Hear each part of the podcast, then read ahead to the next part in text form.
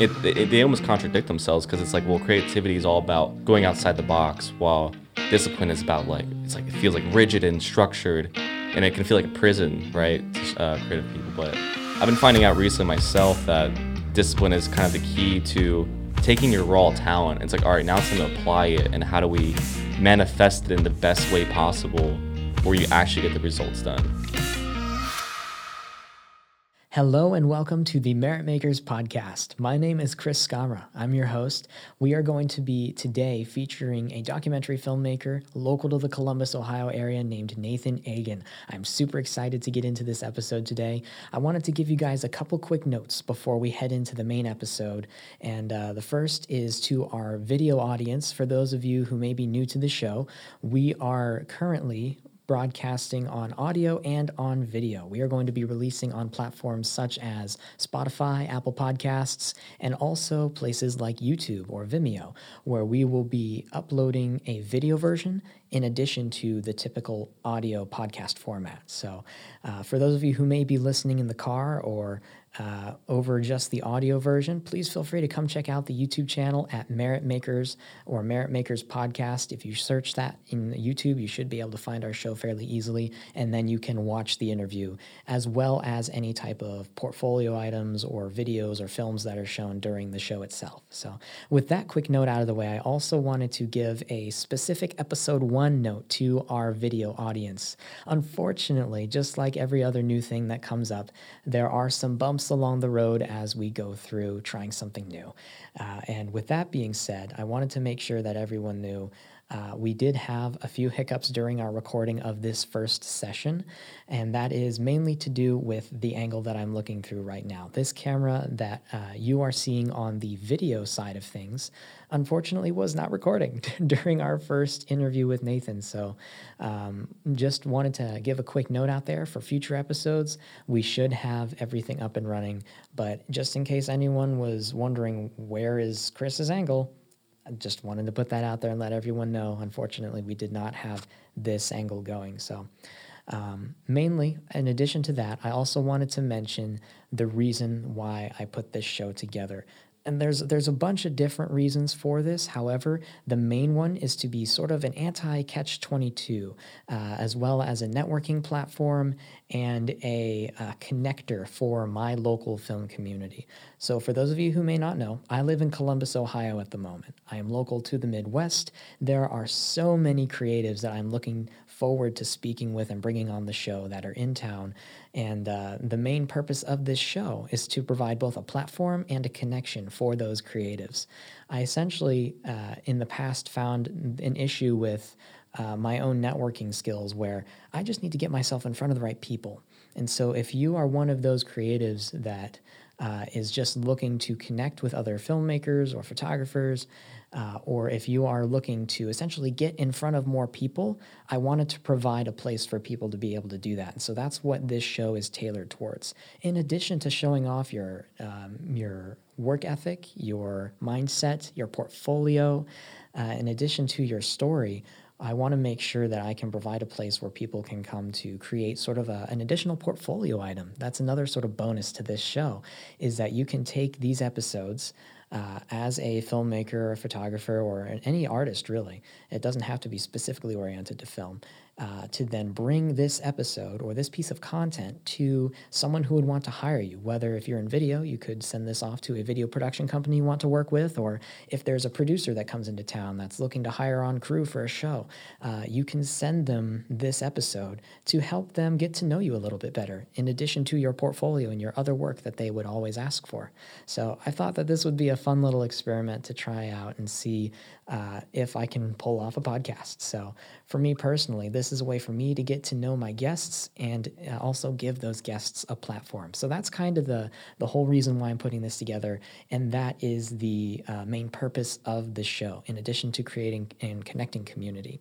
So if you are one of those people, if you're a local freelancer in town, maybe you're a young filmmaker or someone who doesn't really have too many connections in the field that's in the Columbus area, I want to provide you with an opportunity to also come on this show and uh, share your mindset, share what you've done so far or maybe tell people where you want to go so that people can find out and hear uh, where you as a creative want to grow. Uh, if you are one of those people, please feel free to check out the form that is below this video. I know uh, the audio listeners, this isn't as applicable, but if you are also listening on somewhere like Spotify or Apple Podcasts, uh, please also go to the YouTube channel. In the description of our video today uh, will be a regularly appearing form. It should be a Google form or something similar where the listeners of this show can go and uh, basically apply to be a uh, be a guest. It really isn't an application process. It's it's more of a hey, um, let's try and get you on the show. Here's some basic information that I'll need. My main problem with networking is that at a point, you can only reach out to so many people. I only know of so many individuals. Um, I figured that if there are people that want to come on this show and essentially do what Nathan is doing in his interview and sharing about himself and his work, um, you as an artist or as a creative can essentially apply and let me know you exist. That's the big hurdle. Uh, and then I can work on getting you into the show. So if you're interested in coming on the show as a guest, please feel free to find the YouTube channel, go to the link underneath each video. Uh, and apply through the Google form or whatever form I have on that page. So this ramble is coming to an end. I appreciate everyone who's taken the time to listen so far. And with that being said, let's get into our interview with Nathan Agan. And here we are. Nathan Agan, thank you so much for taking the time, sir. I really appreciate it. Hope you had a safe trip. Um, to start off the episode, uh, we do things a little bit differently here on the show. I'm looking to see if you can maybe share with us some of your social links just so we can get an idea of how to reach you and how to contact you. Yeah, so my Instagram is at Agan Visuals. Uh, my Twitter is the same. YouTube, it's uh, youtube.com slash C slash Agan Visuals. I go by Nathan Agan on there. Um, and yeah, so. Okay. Mm. Well, thank you for taking the time. Of course. Thanks for having me on, man. This is awesome. Like I said, this is my first uh, in person podcast interview, actually. Um, so I appreciate it. Glad to be the first. Yeah. Absolutely. 100%. So I'm sure I've already said this in the intro of the show, but to give you an idea of what we were about here, essentially what the Merit Makers podcast is oriented towards is making sure that people can have a connection with fellow filmmakers. We're mm. trying to be a anti-catch 22, a connector for local freelancers and creatives. So this show ultimately, aside from wanting, aside from uh, taking the time to talk about your story, as well as sort of how you got into the industry. We're also looking to display people's skill sets, uh, their work, their portfolio. So, um, just to reference my notes here, uh, what is specifically would you say is your skill set in the industry? What is it that you say you are best at uh, and in the field currently at this moment? Mm. Yeah, it's, it's a tough question because I wear a bunch of different hats for what I do. Um, I guess my strong suit would probably be editing. Um, that's what I started with. I started messing around with editing God, so long ago. Um, but if I had to put a you know a pinpoint year, probably like 2012. Um, so that's my main thing. But I also direct. Um, I also you know produce a little bit. I don't really like producing all the way. It's a little challenging, um, but it's also nice to kind of you know learn as much as you can. And that's one thing you know I, I like about what you do as well is that you you're not afraid to try anything and you just you do it all. So yeah, absolutely. I think mm. we're kind of in the same boat and. Uh, not to go too deep into the backstory before we get there, but mm-hmm. you and I originally met. Do you do you remember? Did I reach out to you or did did um, you see me? Because there's we were working together on a pod, not a podcast. That's what we're doing right now. we were uh, working together on a project for I believe it was was it Tristan's or Wayne Webb's bowling alley. Was yeah, it? Wayne. Yeah, Wayne Webb's, uh, which Tristan's was basically kind of there too. But yeah, yeah, that yeah, was a commercial for that that was like right at the beginning of the pandemic when mm. everything was so unknown and not really uh, there were no results or we didn't know what was going on for yeah. testing or how the virus was going out so yeah. unfortunately i had to i had to dip out of that because family issues but yeah it was it was i mean it was basically illegal to record that uh, that commercial so like i don't blame you um, that was a weird time yeah i think we met because uh, i think we met through nathan or nate Martin. Yeah, Nate Martin. Yeah, so you, I think you reached out to me and we just set up a call, and um, and I, you know I've respected you since because I've always said these days that it's so easy to connect with people, and there's just really no excuses anymore. And you're someone that obviously just takes the jump. You don't really, you know, you just go for it. And so uh, ever since then, you know, we've been connected, and and here we are, a year later. I appreciate that, man. Yeah, Thank you. 100%. That's uh, I think this episode should be more about you than it is me. No, I'm, I'm So just saying. I just want to set it out there. You know, set it out there. So I, I appreciate it. I really do. Yeah. Um, so with that being said, um, it's cool to hear that you're sort of a one man band. That's kind of how I've perceived you through our limited interaction online. And hopefully someday we'll be able to work on something in person after COVID, or 100%. if we can find out a way to do it the correct way uh, during, that would be even better. Um, with that being said, I'm wondering uh, how how do you approach your work currently? Because I know you've got some stuff that we're going to talk about in a little bit in terms of portfolio projects coming down the pipe.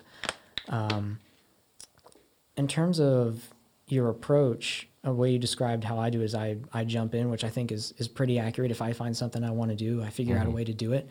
Um, but are you more, say, uh, do you more plan before you go into anything, or are you more of just a hey, let's give this a shot? And if it doesn't work out, then it doesn't work out. Uh, it's definitely both ways. It depends what it is. Um, and so, for example, when it's a documentary, um, that's obviously commitment, and you want to make sure not only do you not waste your time, but you don't want to waste other people's time.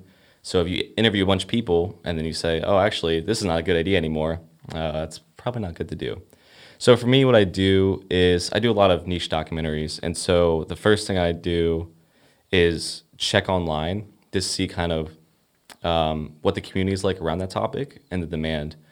Um, because sometimes either the community is just not strong enough around it, and, and, you know sometimes there's problems. For example, of like if you have a big game or a big, uh, you know, my example would be a game, but any topic, and if there isn't like a focused hub for that community, um, I actually won't pursue that idea. Um, and the main reason for that is is it'd be very hard to spread that film to those people, right? So right off the bat, so I'm usually I'm thinking like in the marketing wise first. Um, and obviously you think of you know if it's a cool topic first. So that's the first thing, marketing, and then um, I start looking around to see um, how likely it is I can land interviews with people, because it is important to be realistic a little bit, um, but you also you know just want to jump in a little bit. So it's a it's a it's a balance.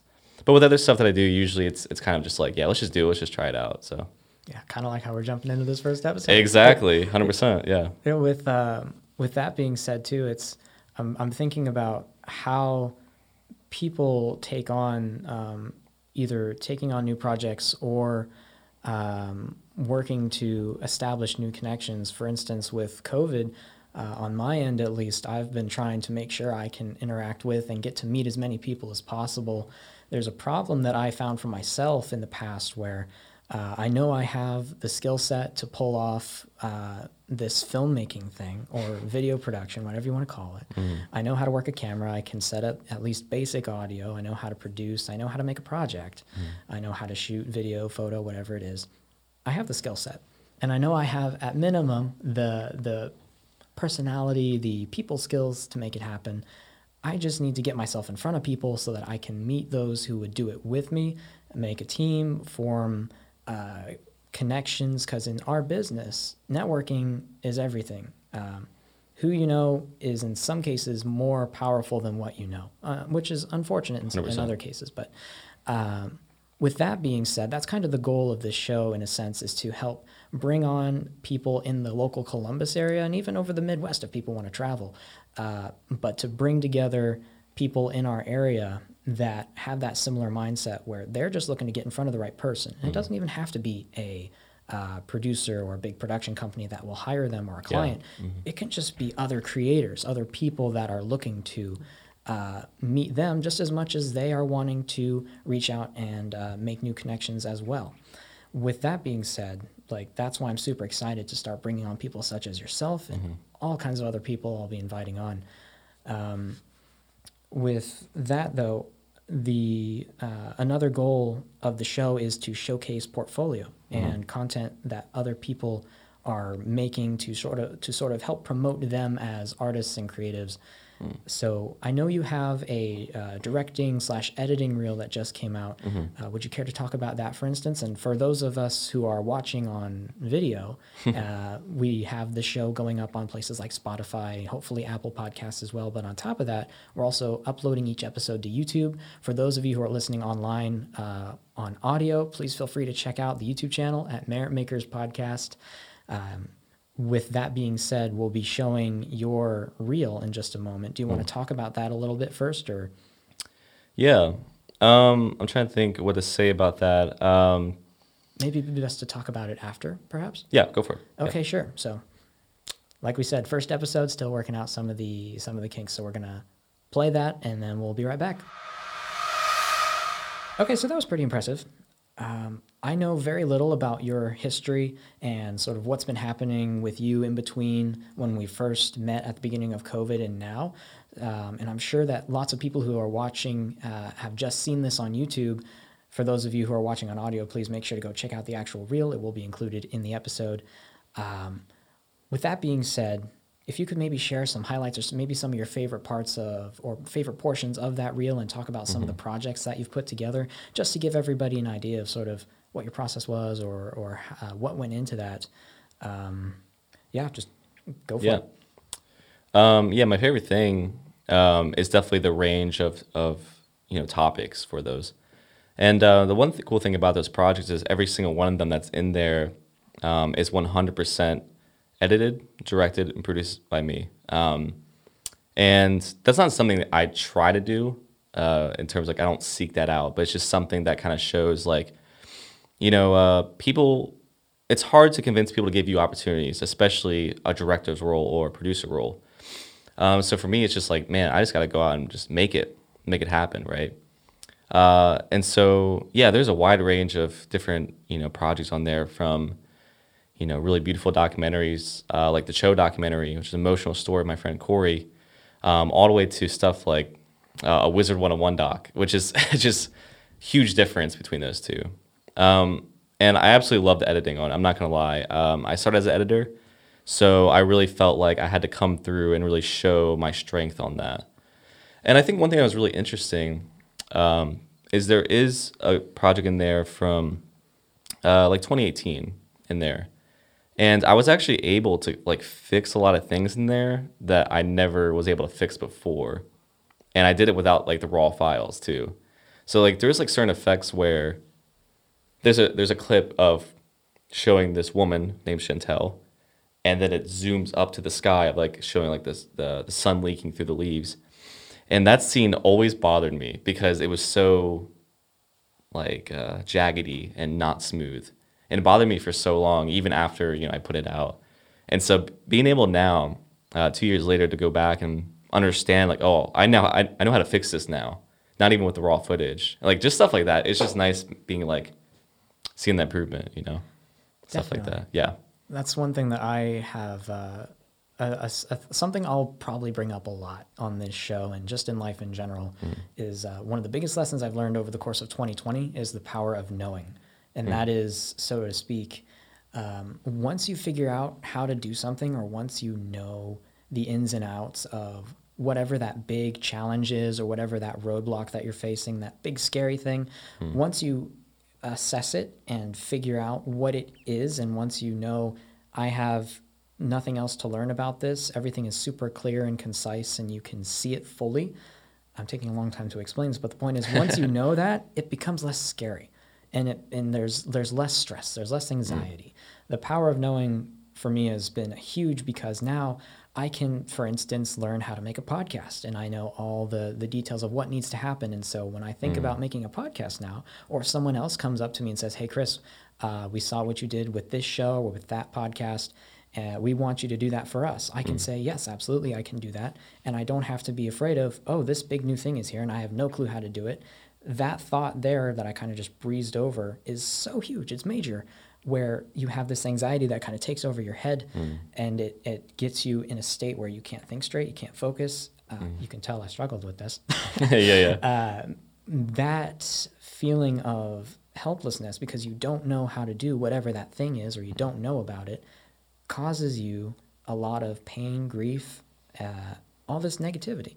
And so once you get over that, um, that's when you can finally be at peace or know that and be confident that, yes, I know how to do this now. So yeah. rant over, but I think that's an important thing. You know, that reminds me of one uh, this quote I really like. It's uh, you got to climb the mountain to master the hill, and I think that's so true. You just got to do it sometimes. And like you said, when the next opportunity comes to make a bigger podcast or someone wants to hire you to make ones, like you're ready. You know what I mean?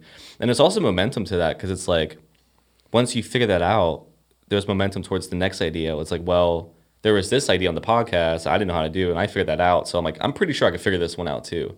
And slowly over time, you take that over two to three years, all of a sudden you feel unstoppable and you feel like you can figure out anything. Mm. So, yeah.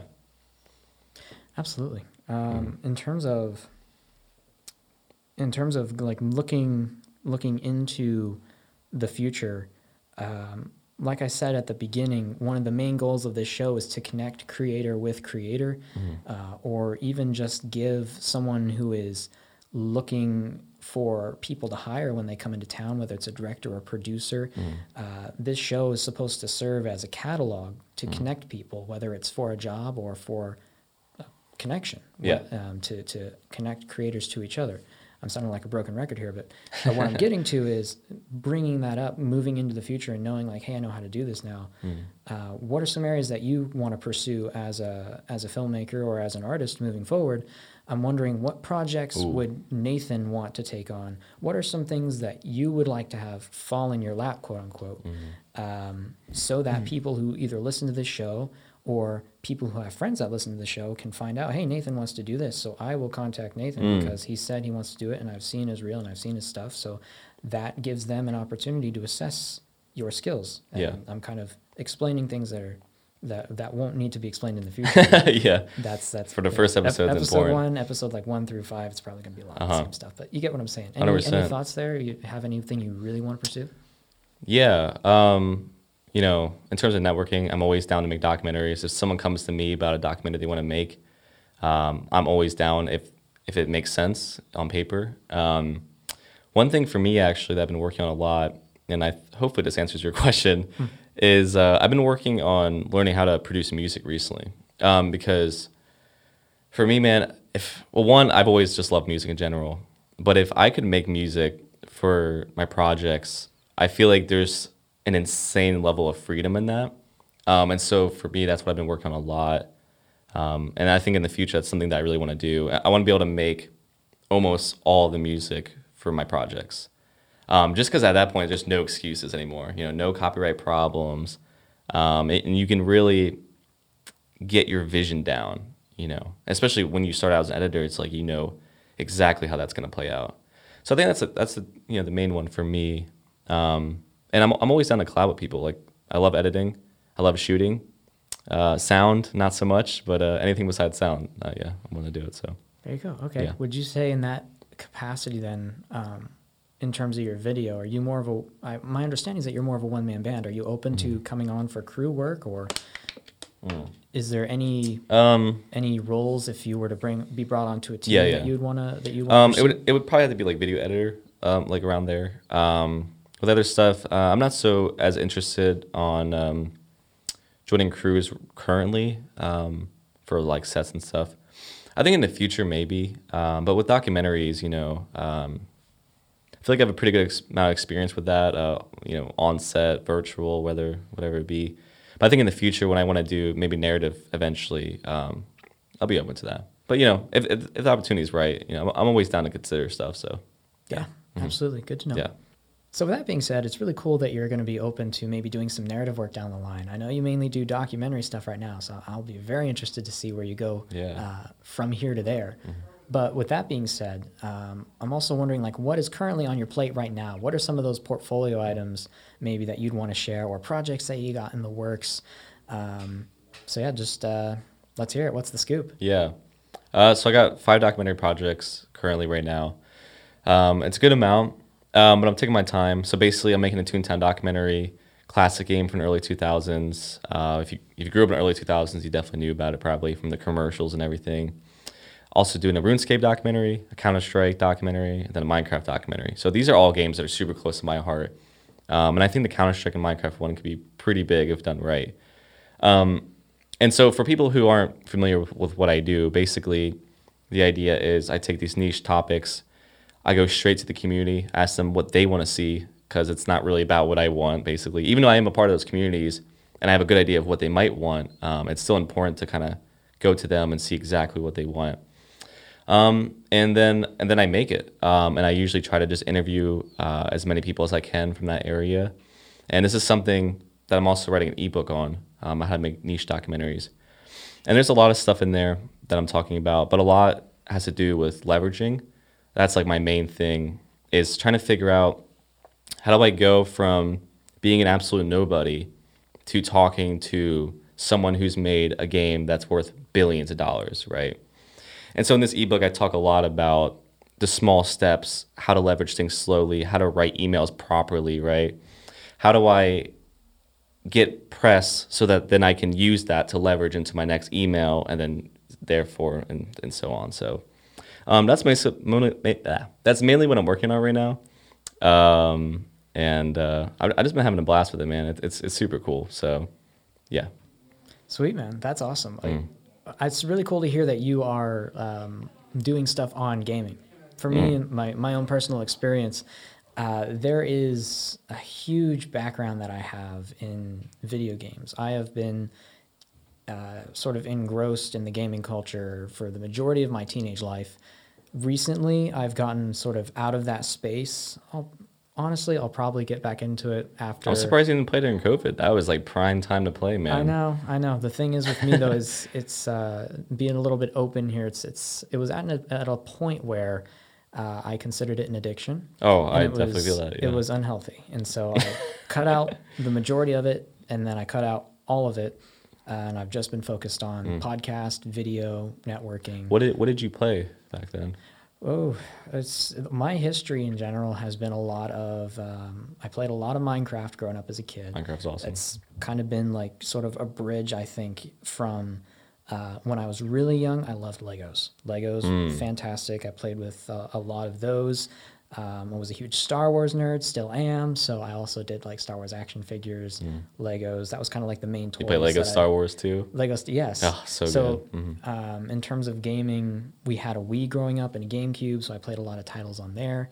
When I was like uh, maybe 10, anywhere from like nine to 10 years old, I started playing a lot on PC. So there was a lot of strategy games. Um, Civ? The Total War. I actually didn't play Civ, hmm, unfortunately. Mm, interesting. I played Settlers, Rise of an Empire. Okay. Um, let's see. Uh, Age of Empires 2 was a classic, still is. 100%. One of my top 10 favorite games. Mm-hmm. Um, on the PC, we also played, um, like I said, Minecraft was kind of that bridge for me in between the gaming world and Legos because mm. you can create anything you want. It's mm-hmm. sandbox, heated case. Um, and then cost as much money as Legos in real life. Oh yeah, yeah it's it's, uh, it's a lot less expensive yes, and uh, a lot less hazardous as well. Mm. If you've ever stepped on one of those things. Yes, definitely, hundred percent. Yeah. Um, yeah. But no, in terms in terms of early on gaming wise, that's I played a lot of Minecraft, a lot of strategy. Gotcha. As I grew older, uh, went into a lot of FPSs, so mm. Star Wars Battlefront, um, the oh, Battlefield man. series, and Call of Duty. Later on, after I was older, um, and I played a lot of Rainbow Six Siege. Oh. Siege was my absolute favorite game for probably the longest period of time. That and like Mount and Blade Warband. Mm. Um, I have almost a thousand hours in Siege and over a thousand in Mount and Blade. Wow. Those were kind of like my two titles. I'm kind of one of those guys that doesn't really have a, a wide variety that I play, mm-hmm. but I find games that I really like and mm. stick with them. So yeah. That's we're getting into like this is kind of this is a gaming topic. podcast now. it's a gaming podcast now yeah but screw uh, filmmaking you know? yeah. yeah. it's uh i'm thinking that i'm not going to be able to escape it honestly just because we have such a uh, there's an integral intertwining uh, force between filmmaking and gaming. Mm-hmm. They're very similar, and so you 100%. have so many people in our industry that love gaming and filmmaking. Mm-hmm down the line, I'm, I'm probably not going to be able to kick it entirely, but I'm doing my best right now because yeah. it's it was killing my productivity. So back on a serious note, yeah, yeah, yeah. Uh, it really, it came down to: do I want to spend most of my time playing games, or do I want to spend most of my time trying to build the life that I want to live? Mm-hmm. And that is in no way a knock to anyone who loves gaming. Mm-hmm. If you can find a way to make a living doing it, I applaud you. Yeah. Um, in terms amazing, of yeah. like your health, that's my only concern, and it was really, really degrading mine in the past. Mm. And that's also a big reason why I sort of gave it up because I wasn't taking care of myself. And yeah. so once I get to a point where I am able to sustain myself doing this freelance video or, or film thing, and I can then learn how to relax again, that's going to be the big challenge it's where hard. I maybe integrate some more more games where I'm probably going to be like, well, I need to find a way to have downtime because yeah. right now it's all work and it's it's going to take a toll. It's which is the lesser of two evils is the question yeah. I'm bouncing back and forth. Well, even when you get back into it, I find that sometimes uh, it kind of you kind of go back down that hole no matter what. Mm-hmm. I feel like it's kind of hard to you know recently, like I played Counter Strike for. I'll, I'll stop talking about video games soon, but Yeah. I was playing Counter Strike again recently again um, since I'm making a documentary on it, um, and like you said, I put f- like 1,400 plus hours on this game, right? And that's just with the one title. Um, and I played it again recently. I had to stop for the same thing. I was just getting so mad. Uh, playing those competitive games where there's a team involved, it would just ruin my night. Like it didn't matter how good my day was. I would get so mad over virtual points near the end of my day. Uh, and that happened to me recently. I, I was playing it again. I was just like, man, this is why I quit. It just makes me just get so mad. But yeah, but yeah, it's, it's, it's important, like you said, to kind of structure your day to, you know, get what you want done, and that's the tough part. So I meant to ask you, like, how do you how do you schedule your day out? Like, do you use a schedule? Yeah, in terms of um, time blocking things, I am on the, I am on the track to get to that point. I am not there where I uh, schedule out. I dedicate 15 minutes to this activity, half an Ah. hour to this one. Perfect. At this point in my life, and I'm I'm hoping to get to that point. But right now, I am starting from scratch, and I am at the point of let's just get everything I need to get done today on a list, and then start on the first thing. When I'm when I'm done with that, cross that out, Hmm. and then when I get the second thing done, cross that out. And it's how many things can I knock out in a day, and Ah. not uh, and not let's mm, time box everything and spend the time on each thing to make sure they get uh, done. Because I, I take long a long time to do some things, and Yeah. it's uh, I'm I'm rambling, but the No, long, no, long story short of it is is that uh, not not quite there yet. But I do Yeah. use a to do list, Well- and it's it's getting there. it, it gets tricky because there's kind of this problem of like especially with creative stuff and when you try to put time like a time box for let's say like editing for example if you set two to three hours to edit there may be times where the highest level of efficiency just runs out at an hour in. So it's like what do you do? Do you just like sit there for an hour and basically waste time trying to force yourself to edit? Or do you just go do something else? So yeah i definitely get that. That's that's a tough thing to and that's one of the thing one of the things you just gotta like learn how you work right?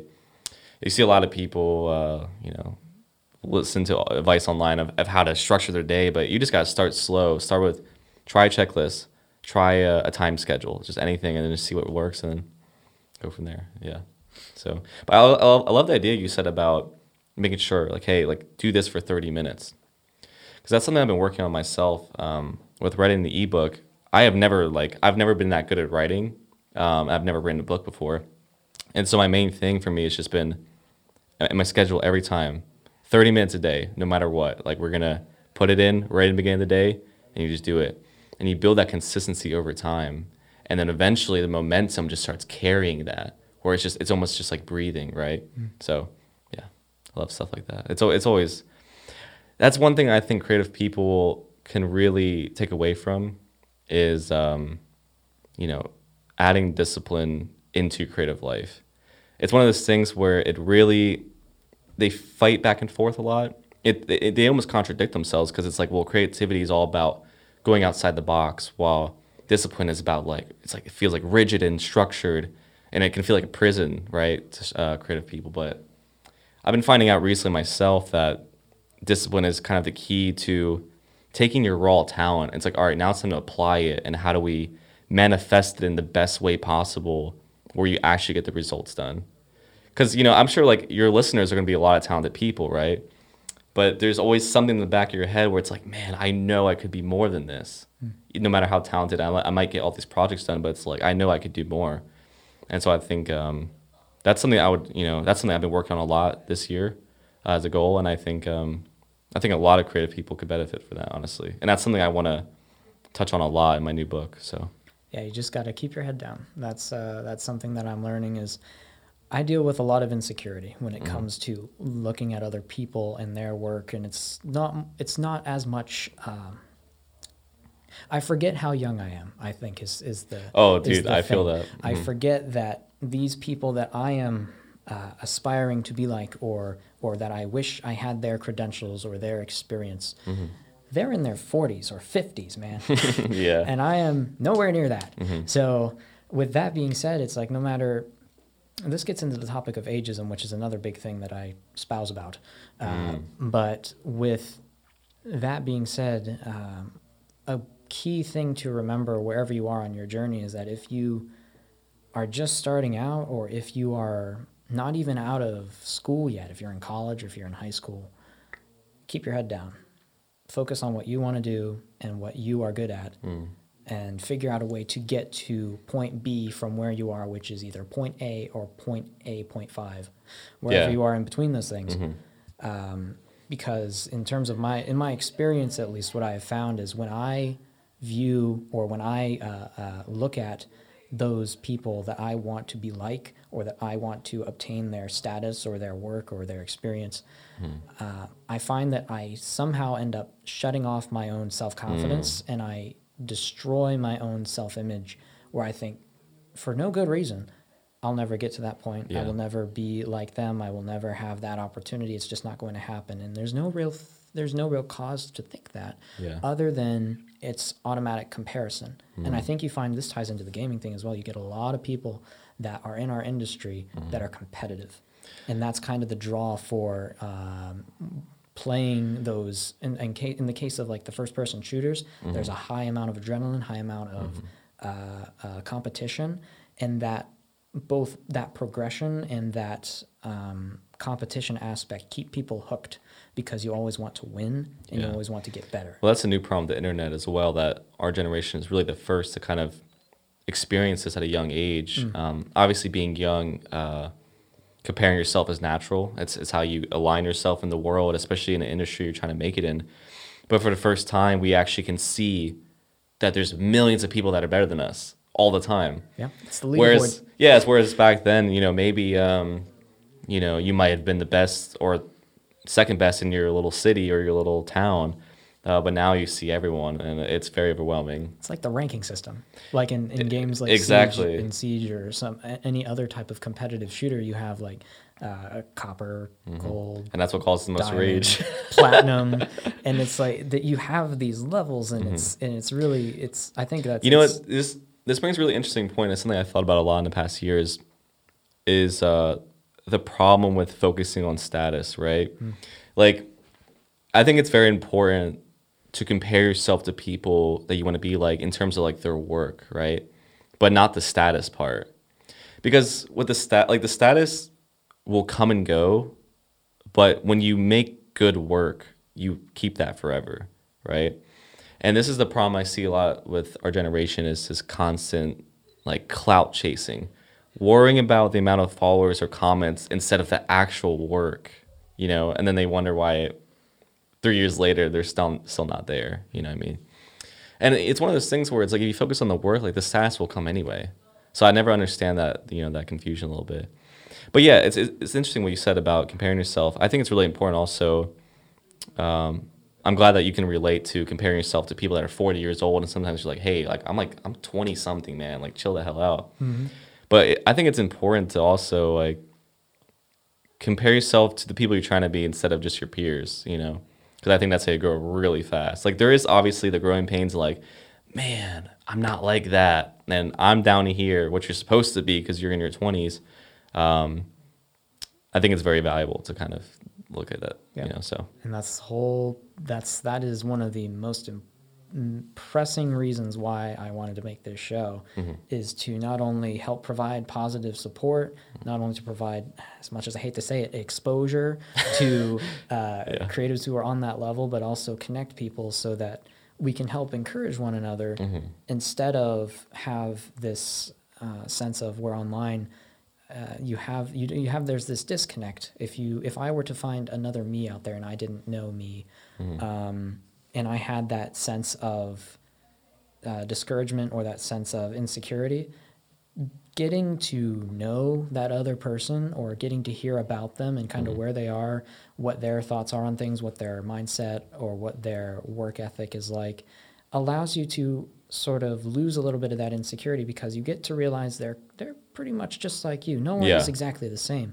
right? We're all individuals, but um, that's one of, uh, one of the reasons why I think this show is so important, at least in our.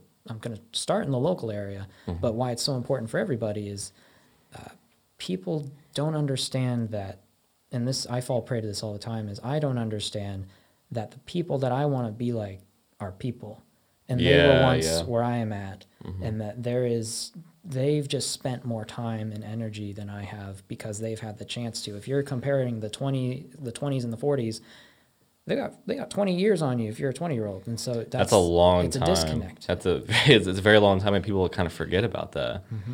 I mean, that's longer. That's based as long as you've been alive. I mean, imagine doing filmmaking for that long. Like, Yeah. I, I hope you're. You better be good by then. You know You'd what I mean? hope. Or you should you should be you should be quitting at that point. So Yeah. yeah. Anyway, so Well, um, speaking of life and all that, uh, I did want to make sure I got your story before Yeah, yeah. we we uh, we left. And, and this this show is kind of it's. I, I like to think of it as, as different than a lot of other, but that's not just because it's my show and I'm biased. But, uh, Yeah. I'm I am trying to structure this in a way so that uh, lightly structured, I should say, so that people can get a sense of who you are as a uh, freelancer or who you are as an artist, um, and get an idea of your work and your uh, portfolio before we hear the backstory, um, just to have that networking thing out of the way, and then we get into the details. So, um, not that we're going to spend hours and hours talking about this, but I'd at least love to give you the chance to share sort of where you came from, since this is kind of relevant to what we were just talking a second ago. Yeah. How you got into the industry, and we already talked about where you want to go, so you don't really need to worry Yeah, about yeah. that. But how'd you start?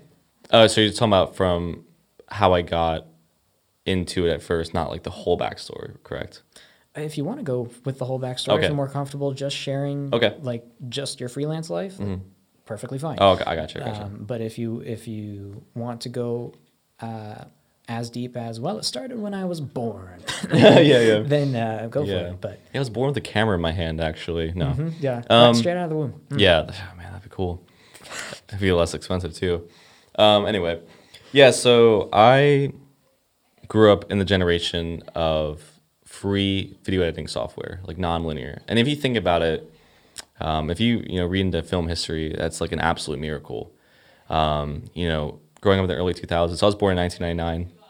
Growing up in the early 2000s, where digital video was not only starting to look better, it was getting cheaper, and you had Windows Movie Maker for free. Um, and this started a whole new generation of kids being able to mess around from such a young age with n- almost no barriers, right? So I started off very young. Um, the first camera I ever bought was like a $35 camera from the dollar store.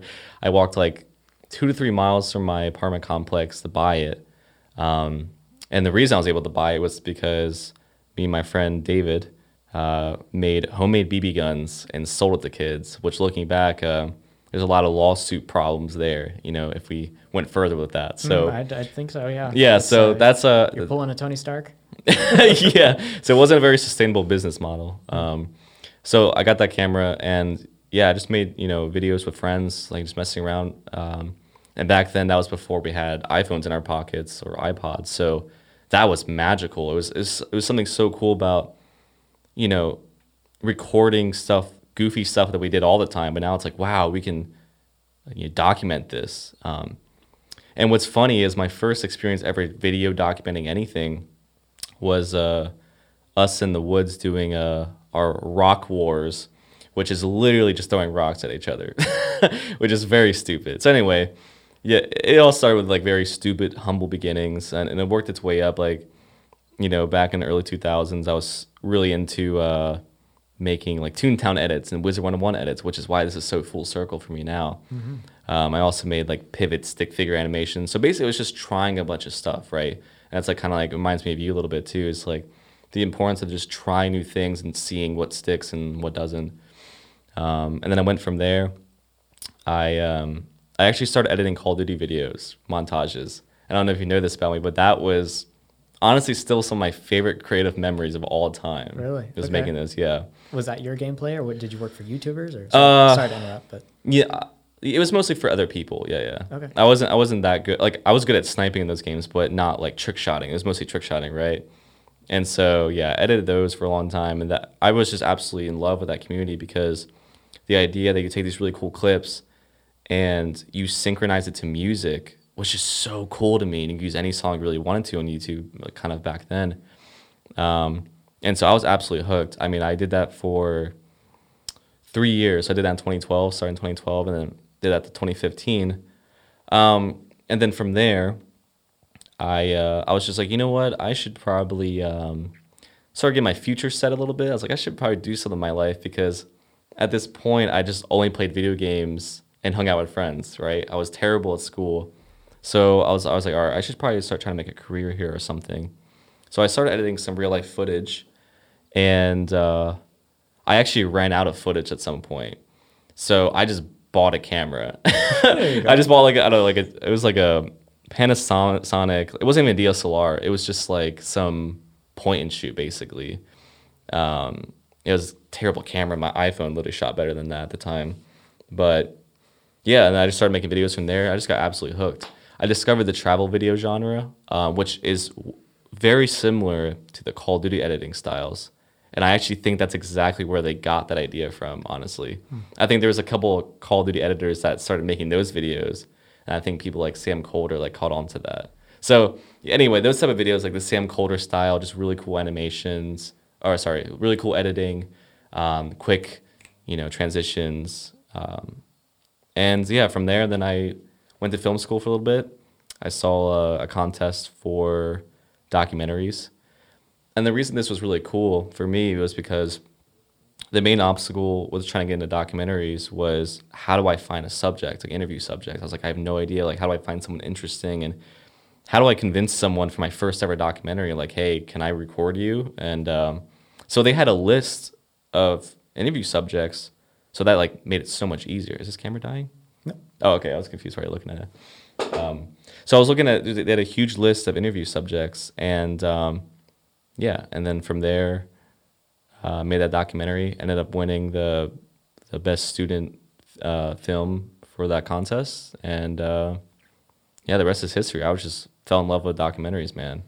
I just loved it. I was actually yeah, I was gonna go narrative filmmaking as a DP, um, but I don't know, I wasn't feeling it too much. Go. Yeah, that brings it full circle. I think. Yeah, For, yeah. Like that connects so many things that we were just talking about, where it's. Yeah you have the gaming in there, the documentary, and then you have uh, where you're going in the future with yeah. all these gaming documentaries. And that's what you're right. It's, it's very full circle because it's like now is it the games, like the exact games actually, like Toontown Wizard, mm-hmm. um, and that's why it was so cool talking to the creators of that game. I was geeking out, man, like interviewing them. I was trying to play it cool. Um, and then also just the editing styles too of like that very like AMV, which was like amateur music videos back then, where you did really cringe videos of writing out the lyrics in the chat in game, and then you would edit it. It's so cringe looking back, but you know, just those kind of editing styles mixed with the topics and uh, well, just think, the documentary craft. I think in our business, if you don't look back at your previous work and find it cringeworthy, then something's wrong. Oh, 100%. That's so cliche. I actually think say. you should be doing that. I think you should feel that now. Every other project. Okay. Like I feel like you should look back your last one like, wow, that was crap.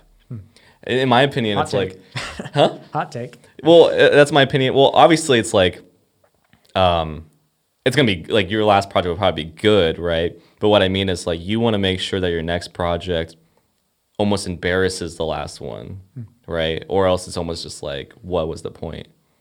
That's just how I think of it.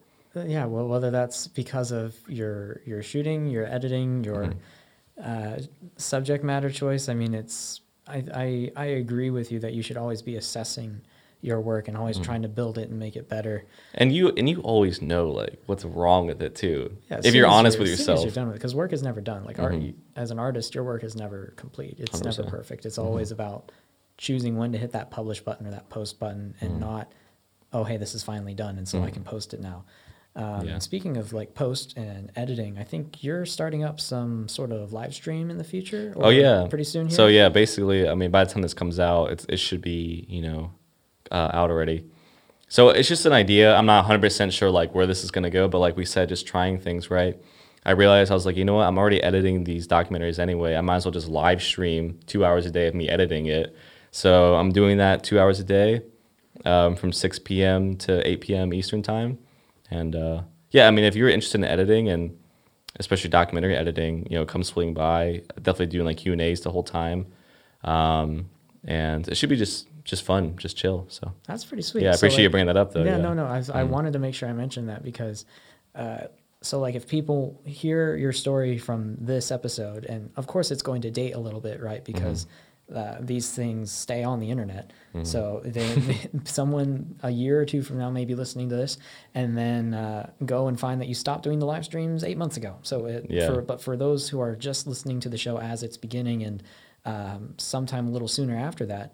There's a good chance that they might be able to come and hang out and ask you some more questions. Yeah. So Yeah, I think hopefully. that's that's awesome that you're wanting to do that, and uh, I really do wish you the best. Thank you. with, Appreciate uh, it. with your success there, and like we've been talking about, all about trying new things. So Yeah, exactly. Um, Who knows? It might it might be awesome. yeah. You with, know? with that being said, um, I'd love it if you'd be able to give your social plugs again one more time Mm-hmm. here at the end.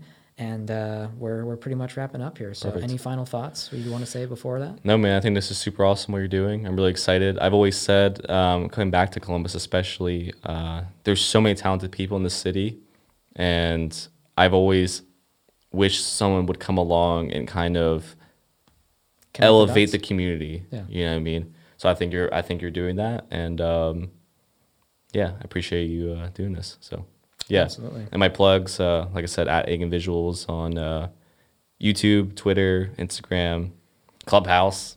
Yeah, I don't know if. Clubhouse is gonna be a thing from now or Who from knows? two months from now. So that might be kind of funny later. Might so, have you back to talk about that a little bit in the future. Yeah, who knows? yeah. So Cool. Well, Yeah.